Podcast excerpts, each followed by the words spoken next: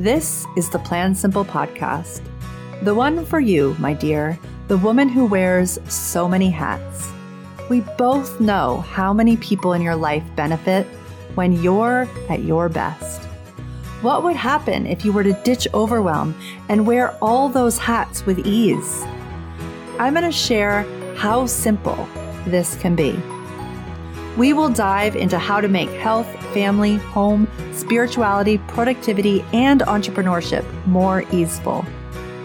Incredible friends and guests will come by for inspirational conversations, valuable shares, and real strategies so you can plan for your best life. My name is Mia Moran. I'm a mother of three, a wife, an entrepreneur, a coach, and your host. I wear a lot of hats, and I am committed to leading a balanced life and sharing all that I have learned and am learning with you. You ready? Let's flow. Hey, hey, welcome to this episode of the Plan Simple podcast. I am so excited to be diving into our topic today. It's actually one that's kind of near and dear to my heart, which you'll hear in my conversation. But here's what I'm thinking about if we can be gluten free and caffeine free and dairy free, and you might not be all those things, but if you've hung around here, you know that we talk about these things, we think about these things, we wonder if they're the thing that will help either something that we're struggling with or a kid is struggling with. And so sometimes we try these things. Then why can't we be alcohol free? And I notice that, like, when parties, like work parties for corporations, and I'm just thinking specifically of my husband's work right now, then there's always questions about food, and, and people are starting to tend to this idea of dairy free and gluten free. And most of those situations pretty much revolve, though, still around alcohol. So, if that's something that you're thinking about being free of, it's really hard. So, today I am talking with my new mastermind friend. I'm so excited for you all to meet her, uh, Karolina Rzadkowolska. I hope I just said that right, Karolina. Um, she's a certified alcohol free life coach. Isn't that the coolest job? And she teaches all about how to go alcohol free. And she supports women in not only doing this, but really making it so that they can find the purpose and passion and joy that they're using to fill alcohol with. So it's about more than just quitting alcohol, it's about really living that life that lights you up and you'll love you'll love hearing from her because you can tell how she's really good at this. So you don't have to have a problem with alcohol to reconsider how it affects your life. And this was a big, big wake up call for me. I've been surrounded in my life. I've known a lot of people who have like really had to give up alcohol and have joined stuff 12 step programs. And I think there's a lot of power in that. And I think it makes just normal people think that that they it's okay like they should just be able to do it and it should be fine. So even small amounts of alcohol can affect energy and sleep and how we feel and I definitely started to notice this more and more in motherhood and now I'm about to say as I'm aging. that makes me sound really old, which I'm not that old. But as I've as I've navigated my 40s and I'm I'm getting closer to 50, um, I still got three years, but as I get do that, I just notice like my energy is different. We've talked a lot about hormones around here, and that's real. And alcohol most definitely affects those. So I wanted to have Karolina on for anyone who just wants to hear a little bit about why this may be something to consider and you know, h- how you might navigate that in an easier, more easeful way, which is what we're all about around here. So, we're going to get Karolina on in one minute. But before I do that, I just have an announcement, which is that you can now officially sign up for Make December Matter. And I am so, so excited. So, head on over and grab your free ticket. Yes, it's free, but this is how it works. Okay. So, first of all, it's an amazing event. And I might just press go on a solo episode just to give you like a preview of all the things so you can really start to get excited and understand. But the general gist of it is we're going to do some painting a picture of like what could be possible in December and what's possible when December is amazing because when December is amazing and not the like where when you throw in the towel. So we can throw in the towel all sorts of ways in December and actually this episode very much ties in to one of the ways which is we can just be like, "Ah, whatever. Lots of parties, lots of alcohol. I'll deal with it in January. Lots of parties, lots of food. I'll just deal with it in January. We've spent too much money on presents, but we'll just deal with it in January. We're running around like crazy people and saying yes to people who we we don't even normally see, but it's the holidays, so we're going to see them. And we're exhausted and we're fighting colds, but we're going to see them anyway. Like, right? December can be a little bit crazy. We can throw in the towel on our work for all those entrepreneurs out there um, and feel like you know, we either need to work, work, work until January 1st and we don't get that vacation that our the rest of our family is taking. I have fallen into that camp many years. Or we can find that we give up on a goal because we haven't reached it yet in December. So there's all sorts of ways, all sorts of ways that the circumstance of December can really create some curves in the way in the path that we're on. And so I find that when in November we get really conscious about that time and really create what we want, it's like this opportunity to up level before the new year even happens. And the space that you get from that just amplifies then what we can start talking about as we head into 2023. It's like a win win win. So, this is how we're doing it. We've done it different ways. This is the, I think it's the fifth year we're doing this. And we've done it different ways. We've done it a way where it's been one day. We've done it a way where it's been two or three days, and it's been a mix of recorded stuff and live stuff. Um, and last year we did it for three afternoons from 12 to 6, I think, and it was all live. And I loved, loved, loved the all live part. Day three was was very full was very it was very like by the end of day 3 I was like oh. And on day 1 and 2 I was just so invigorated and I got so many comments from speakers and guests like how amazing it was for them as well. And so we're going to do it again live and we're going to do it for two days. So we're constantly learning and evolving. And it's going to be the 17th and the 18th of November. And you should definitely come.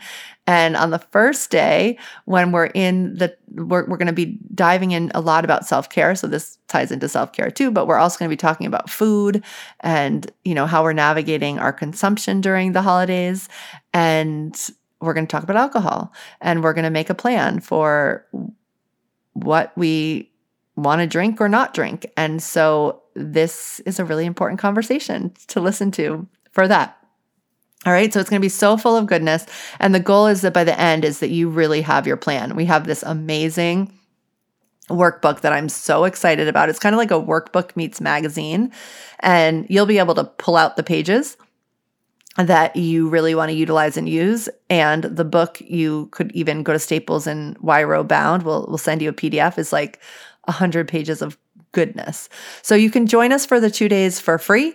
Um, we really want this to be something that as many people as possible can come to. So we're offering it that way. So if you're looking out on your calendar and you want to have a light day of work, or you want to take those times off, or you want to figure out how to get your work done early, or you want someone else to pick up the kids, like do that. Do give yourself this gift of of making this plan so that December is just different it's different than it's been. It's not stressful. It's not overwhelming. It is joyful and peaceful and connecting and however you want it to be. We're going to make that plan for you. And we're going to give you lots of tools uh, to really get there and lots of time to make your plan. Okay. So that's happening the 17th and the 18th of November. And again, you can go sign up at plansimple.com. There'll be lots of ways. There'll be a bar at the top, a pop up window, um, and you can go grab your seat. I think you can also go to plansimple.com slash make December matter. That's another way to get there. All right. So that is coming up, and I cannot, literally, cannot wait. It's going to be so fun. Um, by the way, if you're listening and you're like, I can't come on the 17th and the 18th, for a very small price, I think if you do it right away, it's $47. If you wait a little bit, it's $97, but that's the most it will be. Um, and it's definitely worth that and more. You can get the the replays, and I'll, whether you can come live to pieces or not, um, the replay allows you to see it on your own time, and we'll we'll be chopping it up into little like the little pieces, um, so that you can also come in and, and do some of the tools. So a lot of it's going to be really um, really active. So, like coming in and doing a breathing exercise, there'll be an amazing meditation. There might be more than one meditation um, that you can utilize. Also, you, will relax you on this day, and you can utilize it in December. So, we're we're giving you a lot of tools that you'll be able to revisit. And if you want to be able to do that, then besides just taking really good notes on the live day, then you can upgrade to be able to do that. All right. All right, that's the full story. That was more than I was going to say, but that is the full story. And I'm really excited. And now that we're getting into some of the topics that we're going to cover on those days in the podcast, um, I'm really excited to keep talking about it. All right. So let's get Karolina on the show um, and let's really unpack if you're excited about this idea of, of what life could be like without that five o'clock craving or four o'clock craving or 12 o'clock craving or whatever it is of for wine or seven o'clock craving or whatever your drink is of choice. Um, or so maybe that that's not your story. Maybe it's that, especially as we head into the holiday season, you know, you just feel like if you go to a party, you have to have that beverage in your hand, even when you don't really want it. Um, there's lots of different reasons that we might want to look at this. So if you're being curious about what it, life would be like with less alcohol, with no alcohol, um, or if you're just like unaware of what how it's affecting you this is really a great one to listen to all right so with no further ado let's get the amazing karolina on the show Hello, Karolina. Welcome to the Plan Simple podcast. Oh, thank you so much. I'm so excited to be here today. All right. Well, we are going to dive deep into this topic, which I'm so excited to be covering. And it's funny because I have shared my story around alcohol before on the podcast, but we've never actually gotten somebody on who like does this for a living. So I'm so excited to have you here because you're going to enlighten so much. So I don't even know if I told you this before we pressed record, but I decided, like, I don't know, maybe it was three or four years ago. I wasn't particularly like a heavy drinker, but I noticed that when I had wine at night, like I was a lot less connected to all the things I wanted to be connected to during my workday. and so one day I was like, you know what? I don't think this is worth it. And so I just stopped. And it's funny like there have definitely been moments where i've been like oh i wish like i had that. For me it wasn't as hard as i thought it would be. And so i share that a lot just with my audience when people are thinking about not drinking. But i come from a family that alcoholism was really a thing. So you know it's like i have both i definitely have both ends of the spectrum. Like i understand both but i have not you know, had much alcohol in the last four years. So it's been a really cool experiment. And I always thought of it as an experiment. I never, I don't know that it's a permanent thing, but it has certainly helped me focus during days when I was working and kids were home during the pandemic and all the different things. So tell us, like, let's, I don't even know where to start. I feel like there's so much goodness that you have. So can we start with like, tell us a little bit about you? Tell us how you got into this, and then let's get into some of the nitty gritty about alcohol. Yeah. So I love you shared just now because it really comes this intuitive choice, you know, and I think we grow up with this horrible paradigm around alcohol. It's like it's either a free for all because you're a normal drinker and you're doing it responsibly, or you have a massive problem and only then should you look at alcohol. And when we have these like binary dualistic views on alcohol, we're actually not really taught to reevaluate like how does it affect my, you know, how I feel, my energy levels, my sleep, you know, even if it's a small amount, right? Like it doesn't have to qualify as a problem to be able to have your intentionality and intuition look at it. And so I think I was like kind of grappling with that struggle for so long because I had come to the conclusion, just like you, alcohol wasn't serving me. I hated my Monday mornings. You know, I usually did this pretty yes. healthy lifestyle Monday through Thursday. So, Monday through Thursday, I was drinking my green juice, I was going to yoga classes, I was doing all the healthy things. And then I would just like go out or drink over the weekend and, you know, every day that weekend. And then by Monday, it's like I got hit by a truck. You know, I just feel horrible on Monday. And I woke up and I was like, oh my God, I can't do this again. And yet I couldn't give myself the permission to actually try a break from alcohol because I was so stuck in this idea of like, well, but if I do that, will everyone think I have this huge problem? And, you know, I wasn't even drinking every day. So, like, how could I even go there? Obviously, sometimes I drink way too much too. So it's not like it was this innocent thing either, but it just kept me really stuck for a long time. And then, kind of like you, I just decided, hey, wait a minute, let's just experiment here. What if I just tried a break? And so my first break was with January, which really helped validate the choice for me. It was like, okay, anyone asks, I have this really good, you know, thing to say. It's dry January. People do it instead of feeling kind of like, you know, oh, I have to explain myself and what my relationship with alcohol looked like. And so that dry January was the first time I really allowed myself to not drink for an extended period of time. And I honestly fell in love. I fell in love with how I slept every day. I fell in love with how I felt in the morning. I felt in love with the sense of integrity and pride I felt for myself. You know, I didn't wake up kind of hating myself or feeling ashamed or just like, oh, Karolina, you know you have a presentation today. Why did you choose to, you know, drink last night? Like just those feelings of remorse and regret were just, it was silent. It was blissful. It was peaceful. And so I really, really enjoyed it, but I didn't actually yet believe that that's something I could continue doing in my life. I still had this really strong belief that normal yeah. adults drink. And so if I wanted to be a normal adult, I had to drink. And so I drank a few times in February, and it was really the contrast that just hit me over the head. Even just two drinks, I like, I felt frustrated. I felt higher anxiety. I couldn't sleep very well. I was like, this isn't worth it. This sucks.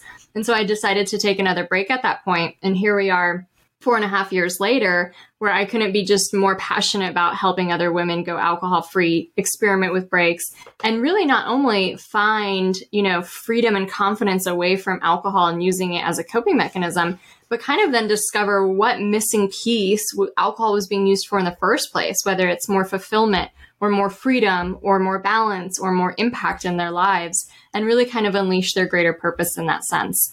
So that's kind of my story in a nutshell. But, you know, I really say that I, I serve it. intuitive women because I think it's the most intuitive women, just like you, who listen to this little voice that's saying, hey, there's more for you. And sometimes when there's more for you, it means letting go yeah. of the crap from our past. I love it. Okay. So I feel like we all know if we're thinking that alcohol is an issue that like we can sort of see how you know it gets in the way the next day. But i feel like there's this and one of the reasons that i did it that i just want to say since we're talking about this is because at the time i have three kids and they're now three teenagers.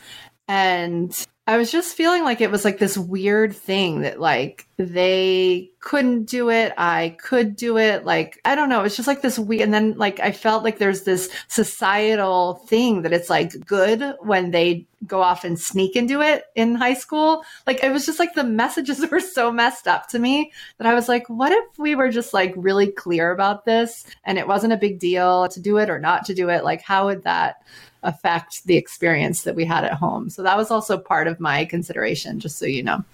But I feel like that moment at, you know, seven, some people listening might be, what are you talking about, Mia? It's like three in the afternoon when you're just like tired. The kids, if you have younger kids, they've been running around, you know, you're making dinner. And it's just, it almost feels like this like self care ritual to grab a glass of wine and relax and de stress. So, will you tell us a little bit about that? And is it helping us de stress? Like, and if it is, like, you know, like just talk to that part. When it comes to alcohol, like we have to recognize that, you know, just like in any personal growth topic or issue, there is the assumptions we have around a reality, which are most of our thoughts and beliefs. And then there's reality itself. And oftentimes those things don't match up, right? So when someone, you know, believes that they're not good enough or that they're not smart enough, like there's no proof out there in the universe that says so, right? And so I take the same approach when it comes to alcohol. We've actually come to believe lots of things about alcohol, both from our exposure to it and just making, you know, almost flawed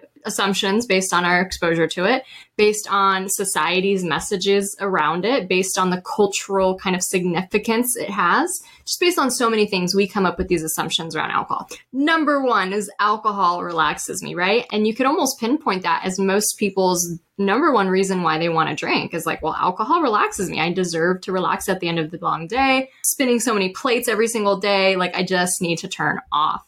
And so I totally yeah. fell into that boat. You know, it's super, super normal. However, something that really changed my mind was really looking into the neuroscience of how alcohol affects the brain and what it's really doing. Because once I learned that, I was like, oh my gosh, I never want to touch that. That was really not relaxing me. So, alcohol is so interesting. It's a depressant and it slows our central nervous system down. So, in that first few moments, it feels like you're slowing down and, you know, neuroscientists will actually even say it's slowly destroying your cells, not just slowing them down, right? So that feeling mm-hmm. of a buzz is actually that feeling. And at the same time, because everything's being slowed down, our body has this counterbalancing process where you know we can't completely slow down and be sedated into you know nothingness that it forces out all of these stress hormones into our body and these are all scientifically proven and written about in studies and different things around alcohol where cortisol is released in our body, adrenaline's released in our body, dynorphin. And dynorphin's an interesting one. It's kind of, I like to think of it as the opposite of endorphins. It literally is this neurochemical that makes us not only feel stressed, but also really low, really like kind of depressed and sad, and especially like self loathing. And so any drink, even one drink, will release those stress hormones, right? And oftentimes, because we keep maybe having another glass or you go to bed, you don't really feel the effect until the next morning. And that's why, like, nobody wakes up the next day, even if they didn't like drink too many to get sick. Nobody wakes up the next day actually feeling good after drinking, right? And you can feel yep. the extra stress, you can feel the anxiety, you can just feel like the like worrisome to dos are just like in your brain and you know the the relaxation that you tried last night didn't actually relieve any stress or the things that were on your plate. You know, it just prolonged them. And now you compounded your stress the next day. And then studies actually show too that when we are exposed to alcohol, and they use the word chronically, but chronically just means like every week, you know, which is a pretty normal exposure level for most people. It changes the neurological functions of our brain in that we actually experience much more stress and less ability to handle that stress when we're not drinking. So even if alcohol mm. isn't been involved, you know, since the weekend or something, it's a Wednesday, you still will feel so much more stress neurologically and an inability to handle it. So like biologically speaking, I like to say drinking is not a 20 minute experience. It's a 48 hour experience, right? And we're so good at denying the rest of the effects. So is alcohol truly relaxing if it's actually making us feel wired? And sometimes you can experiment with this and just have one drink and then ascertain how you feel an hour or two later. You're going to be sluggish, yep. you're going to be feeling kind of on edge, kind of weird. That's those stress hormones, right? And so, what's really cool and important to recognize is that we've come to use alcohol as a ritual to relax. And I think that's a beautiful thing the ritual to relax. Uh, there's this one study that they did where they put participants in a bar or restaurant and they put these little brain nodes onto their brain so they can capture their brain waves. And everyone's pretty stressed out. They're kind of racing around. They just came off work. And so their brain waves are kind of chaotic. And then everybody orders a drink and all of a sudden their brain waves mellow out in their nice, beautiful waves.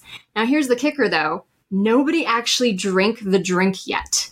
They just ordered mm. a drink and their brain relaxed. So what that tells me. Oh my god, I love that, that. Right? We use alcohol as this permission to say it's finally okay to stop and settle down and slow down. And we could use anything in its place to do the same thing as long as that becomes habitualized.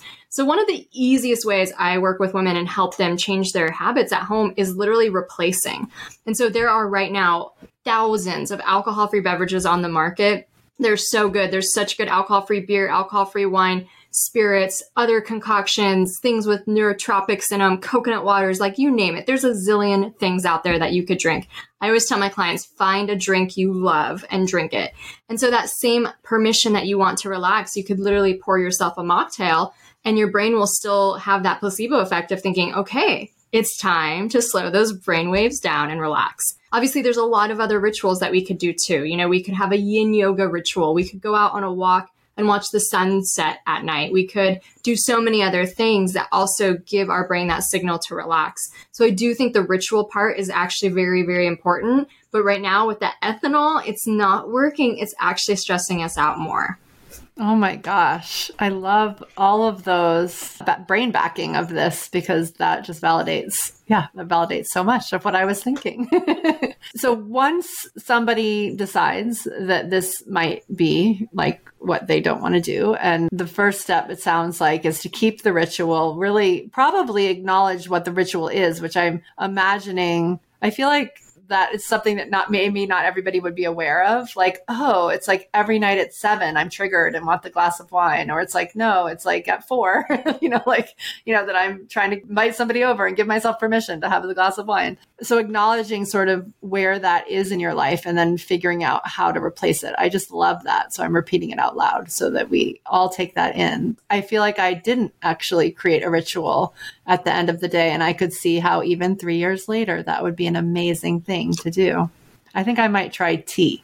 I like the idea of sitting at my table with a cup of tea, like before, like after work and before dinner, you know, and just having a switch, like having acknowledging that there's a switch in what I'm doing. Exactly. So it's just, just, like a decompression ritual where again your brain is like, okay, you're off the hook. You've done your job today. Now we can, you know, relax and really switch off that sympathetic nervous system to the parasympathetic nervous system. Yeah, I love it. Okay, so you have written a book about this, you teach programs about this. So tell us a little bit like what next? Like you create this ritual, like what are the other things that start to come up as people really lean into? Like should we try it for should we do an experiment for a certain amount of time? Like, how have you seen people have the most success with switching their habits around alcohol?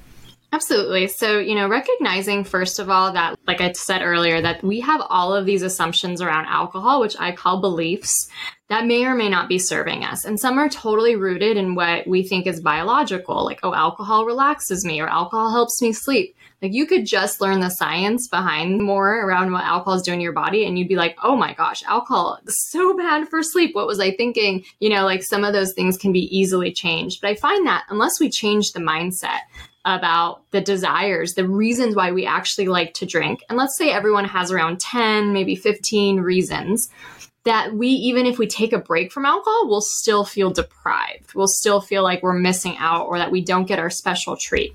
And so my work not only helps women commit to, you know, the experiment of not drinking for a period of time with new rituals, new ways to take care of their needs, but really working on the mindset of why they like to drink and really holding up those reasons up to the light to see if they actually pass the test.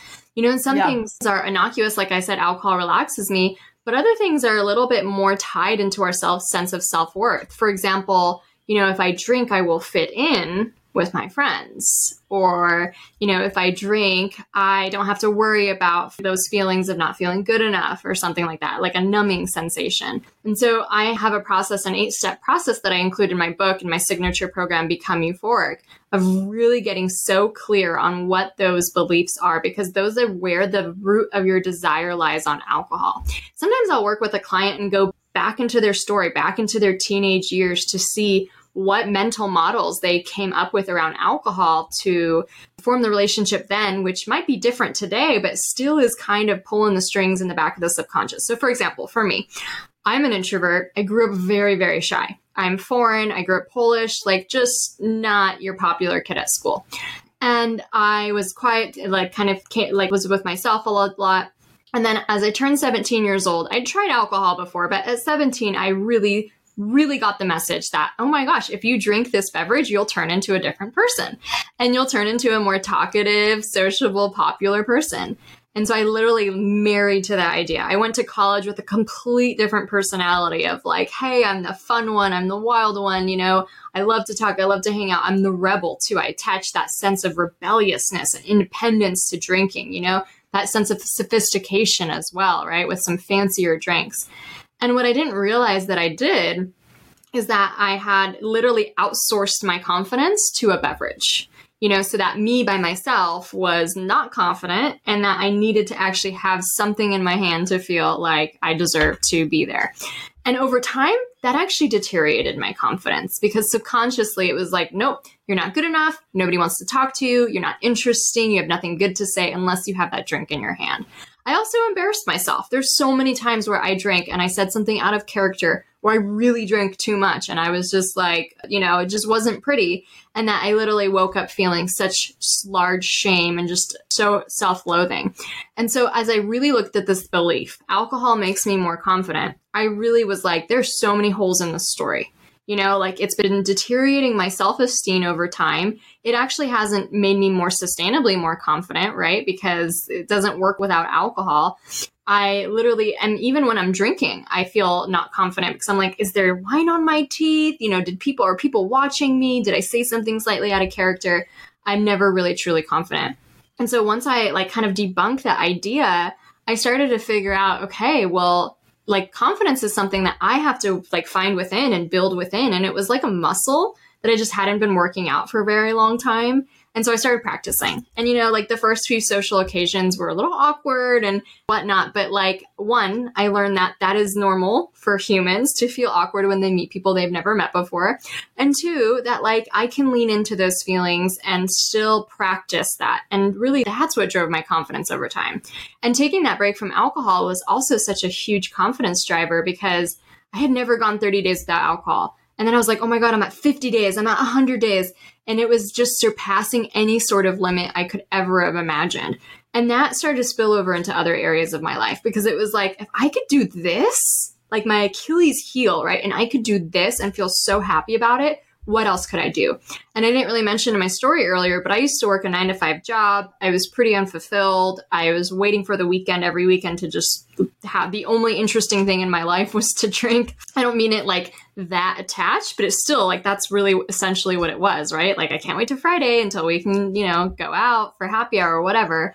And so that confidence that spills over in my break from alcohol really gives me like not only the desires I've had on my heart to be an author, be an entrepreneur, but actually have the gumption to go after those things. Before that, I was just like sitting back, wishing and hoping something would just fall into my lap versus actually going for it. And in a very short period of time, I believe, I mean, it's been four years, like I've retired my husband. I travel to Europe whenever I want. I have a best selling book. You know, like life is just so black and white different from where it used to be. And it all was I love really that. changing those beliefs around alcohol, which really were these internal self limiting beliefs to begin with. Yeah, I love that. And it's funny because the second you started your story, I was like, oh, that was the one I was going to share because I have the exact same story that I was super shy and it became the thing that I was like a similar timing too in college. And I loved being with myself before college. Like, I mean, and now that I'm on the other side of that and, you know, and I have kids and it's a little bit harder to find time to myself, but I'm like, now that I can reconnect with that piece that's like, oh, I'm really good. Like my intuition kicks in when I'm by myself. And actually, I have really wise words when I like give that time to myself. And then I can go back out and say the wise words. And I can see how all those times I just thought I would sound better, or I don't even know what it was, you know, when I had had whatever drink it was. And it's funny because I stopped sort of in a different phase because I already had had a company and I had three kids. And so for me, like I was having not a lot at the time, but I could see how it affected my work in the morning and I'm a really intuitive person. So when I'm coaching, I'm like totally tapping into the person on the other side. And I could see how it was getting in the way of that. It was getting in the way of, you know, writing content. And it wasn't even that much. It was just, I couldn't access that important piece of me that I needed to access the morning after. But also my kids, I feel like I was responding, and I know there's somebody else listening who might relate to this. Like, you know, it wasn't like I was like drunk, I was just having a glass of wine sometimes, but it relaxed me enough that probably I was, you know, I was showing up in a good, relaxed way to them, which I think is really important, but I wasn't processing what I needed to process in order to do that. Like I wasn't really meeting them where they needed me to be. And so, you know, as I did that, like it was a lot of work. You know, it was a lot of work to like be like, oh, this is where you are. And I'm not here to fix it. I'm here to be with you. like, you know, and just help because of my presence, even though, of course, I want everyone at school to be nice to you or whatever was happening that mm-hmm. day, you know? And somehow when it was those kinds of things coming up, you know, a glass of wine really took the edge off of like even their relationships with friends or whatever was happening with school. And so it's so interesting how it just really, without it, it really makes it so that if we're going to, we really have to confront our real feelings. And it's so worth it on the other side, I guess. Absolutely. Is that long story.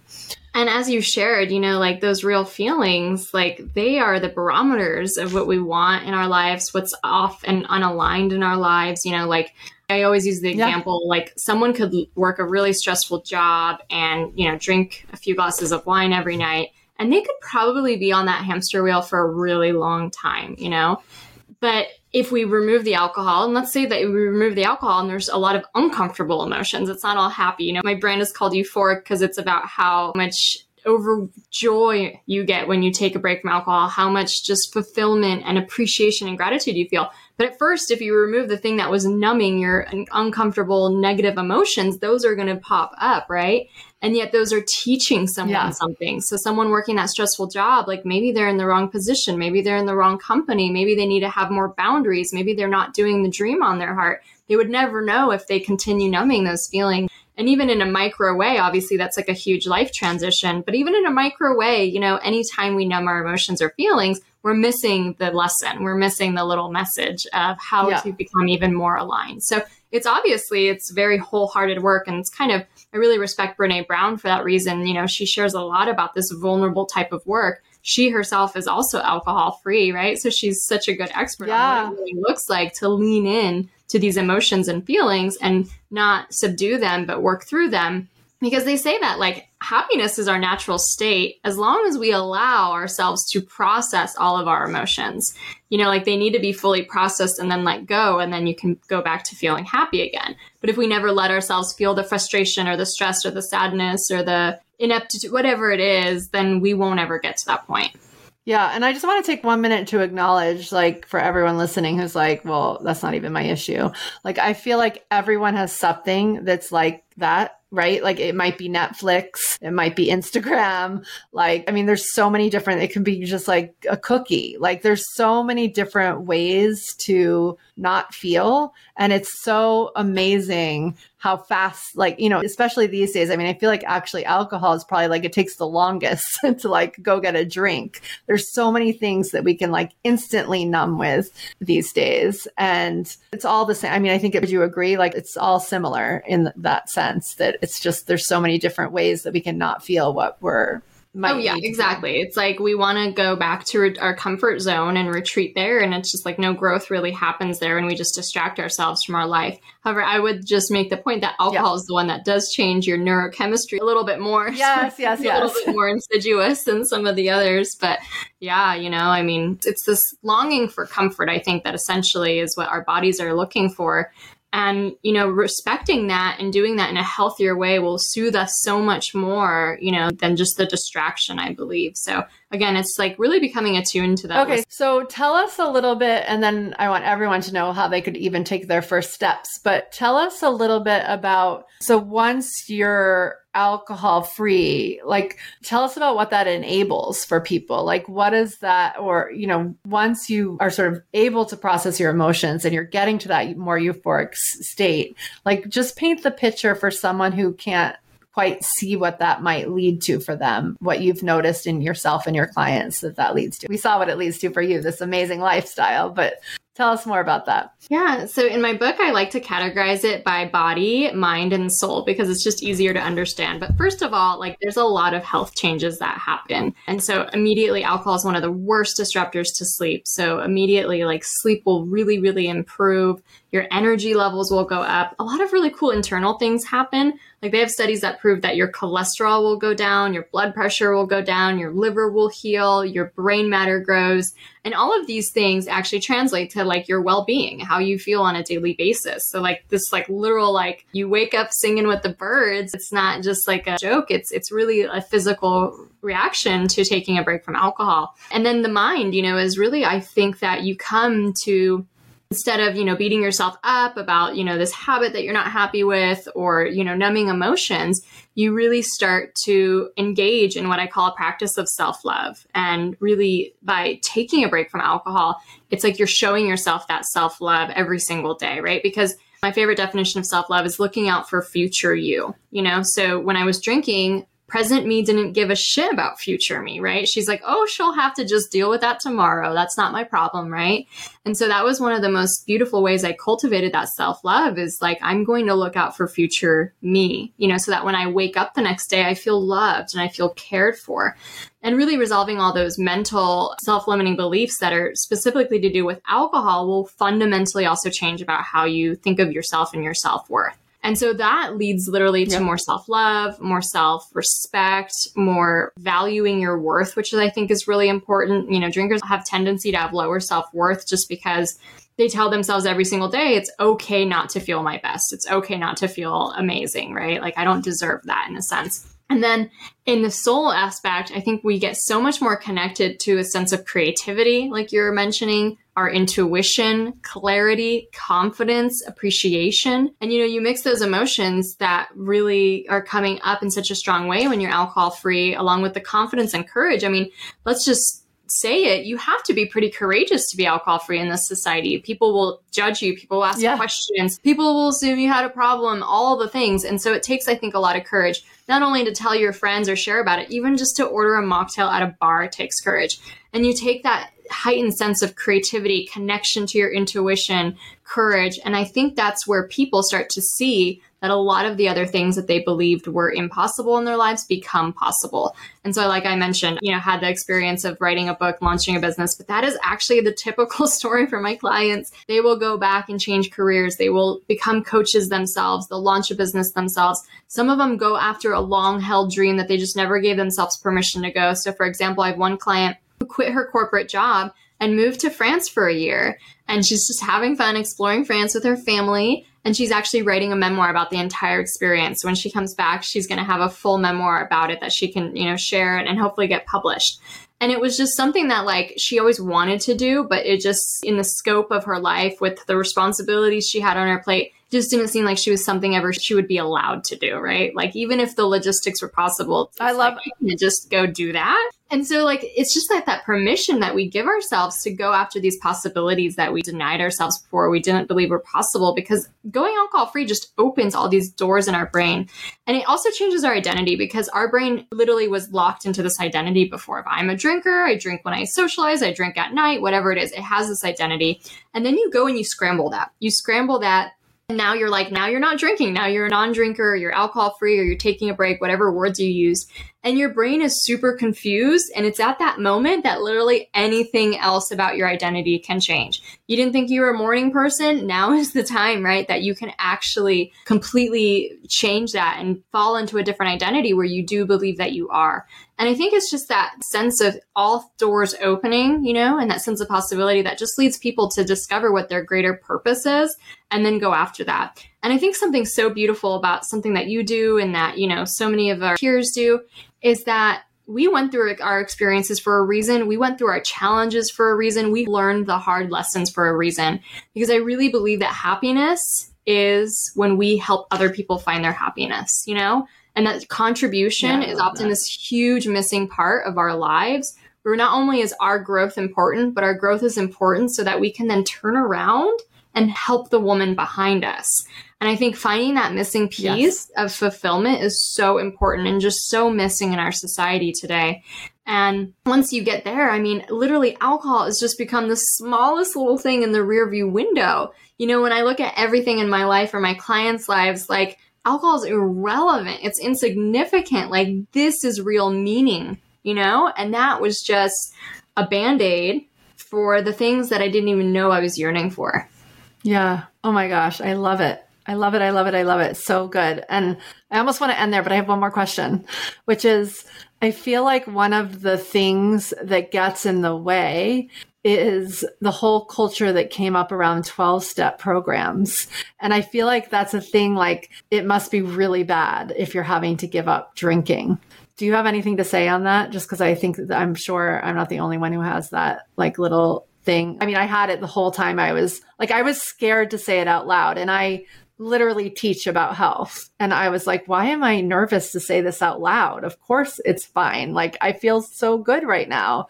Why would I not share this? Yes, I think you're spot on is that that paradigm of either normal drinker or alcoholic drinker, which really did become a paradigm from the 12 step program, is holding people back. Because if you're not falling into the I'm hiding vodka in my desk you know, stereotype, which no one really is. You know what I mean? Like it's just such a small percentage. Like most people, this is an interesting statistic. Most people are not heavily addicted to alcohol, right? Like that stereotype of the alcoholic. However, most drinkers overdrink. So that it's gray area, that complicated thing that, you know, using something to serve your needs that's not very helpful. Like everybody's has that going on, you know, and the statistics just show that. And I think more people are coming out to just say so, like alcohol is just not serving me. So I do think yeah. that that dualistic thinking, like either you're normal or you're alcoholic, is holding people back. I was held back for probably five years of consciously knowing I didn't like this habit in my life, but what am I supposed to do? Go to AA meetings? Like that just didn't, I could not compute that, right? right? Like it was the only way. And so, yeah what's really cool is in the last, I would say, seven years, we have this what's called the new alcohol free movement, where it really is guided by wellness and this idea that, like, you know, if we could be gluten free, if we can be caffeine free, dairy free, all the things, why couldn't we be alcohol free? Like, it's one of the most toxic things that we ingest. Like, there should be no questions about it, right? And I believe literally any reason under the sun is valid to reevaluate your relationship with alcohol. You could want to sleep better. You could want to lose some weight. You could want to get healthier. You could want to be a better role model for your kids or just wanting to be more present with them. You know, like it doesn't matter what the reason is. And I honestly don't care how much someone drinks. Someone could drink 10 drinks a day or one drink a week. If their intuition is saying that there is a better way and that there's more for you, then it's really worth exploring that voice because your intuition is literally never wrong and she's not going to oh lead you in the wrong way. So I hope people can just like open their eyes and see that there's so many more options today. There isn't this black and white dualistic thinking if you don't want to think that way. There's so many different communities and places and groups. And I mean, I just was in New York City for an incredible mocktail event where I was the speaker and everyone was just having such a great time. Like this has really become a modern, fun thing. And I really think of like really introspective, you know, empowered women leading it because where does alcohol really fit in an empowered lifestyle? I really can't figure that out myself. So I just see my heroes yeah. not drinking. I see Tony Robbins not drinking. I see Brene Brown. I see Gabby Bernstein. I see Deepak Chopra. They're all non drinkers. I mean, like, I feel like there's something there. And, you know, to think it's a weakness is really an outdated idea. Oh, I love it. Oh my gosh. Thank you so much. Tell everybody how they can find you. Like, tell us where to get the book, where we can get in conversation, what our next step with you might be. I'm so excited for anyone listening who wants to kick their own drinking habit to get supported. Absolutely. So you can find more information at euphoricaf.com. I'm always running programs for women at different levels of the journey. I have a dry boot camp program, and then my signature program is called Become Euphoric. It's a four month group coaching program to make alcohol insignificant.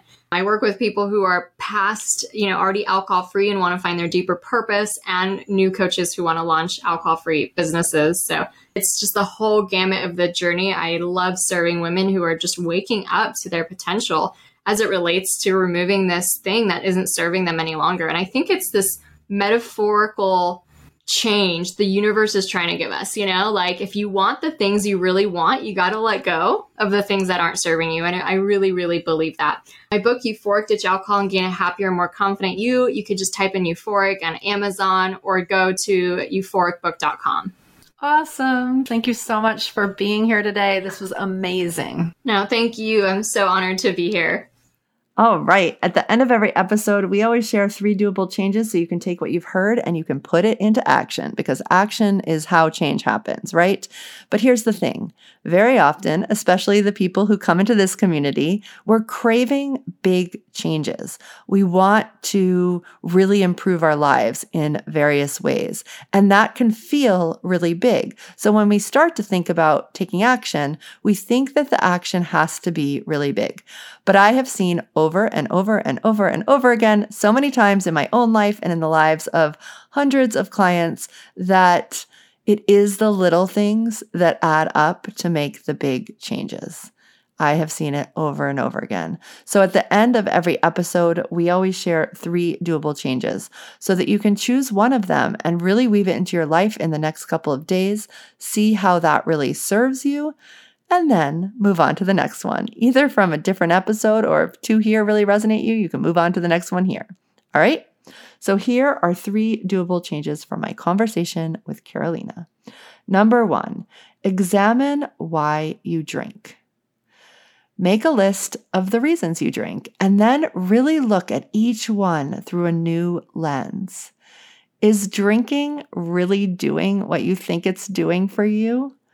That might mean learning more about how alcohol affects your brain and your body. And Karolina totally dished out some really eye opening statistics in this episode, and you can keep digging. Or it might mean questioning your own beliefs such as the one that Karolina and I shared, both of us had in common, which is that alcohol makes me more confident. That is one that I really had to play with and take time to unwind and practice. Okay? Number two, create a new relaxation ritual.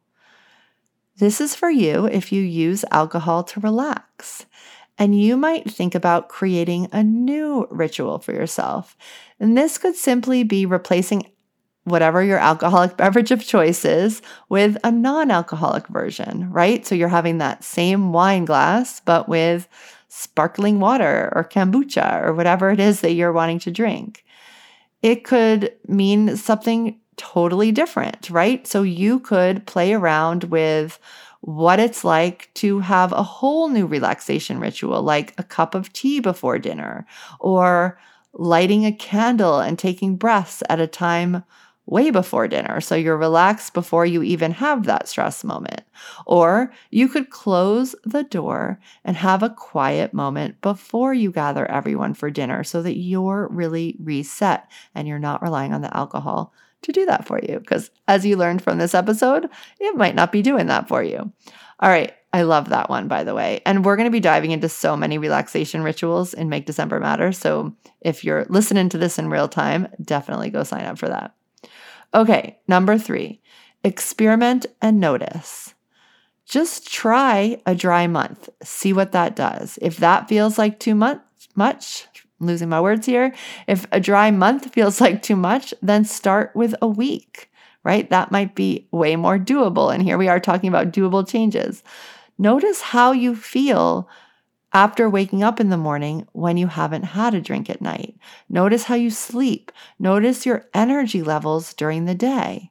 And you may also start to notice when you want a drink during the day and play, pay attention to that and just notice what's going on. Like, what are you thinking? What's going on in your body? What do you really want? The more curious you can get with this experiment, the better. And by the way, if part of the experiment is that one day, by accident, you have a glass of wine, just get curious and notice. Sometimes we need those contrasts to really understand what's happening, right? So we're experimenting and noticing and getting curious and ditching all that judgment. All right, you all. I hope you enjoyed this episode, and I will see you on the next episode of the Plan Simple podcast. Thank you so much for joining me today. If you know a woman who wants a little more simple and a lot more flow, share this episode and send them over to the Plan Simple website to download our free course. And if you can find a five minute window today between meetings in the carpool line while you're eating your lunch, head on over to iTunes and leave us a review. This one action plays such a big part in helping other women find us. And I have so much gratitude for you in advance. So thank you so much. Until next week, dream big, plan from your heart, and have a great day.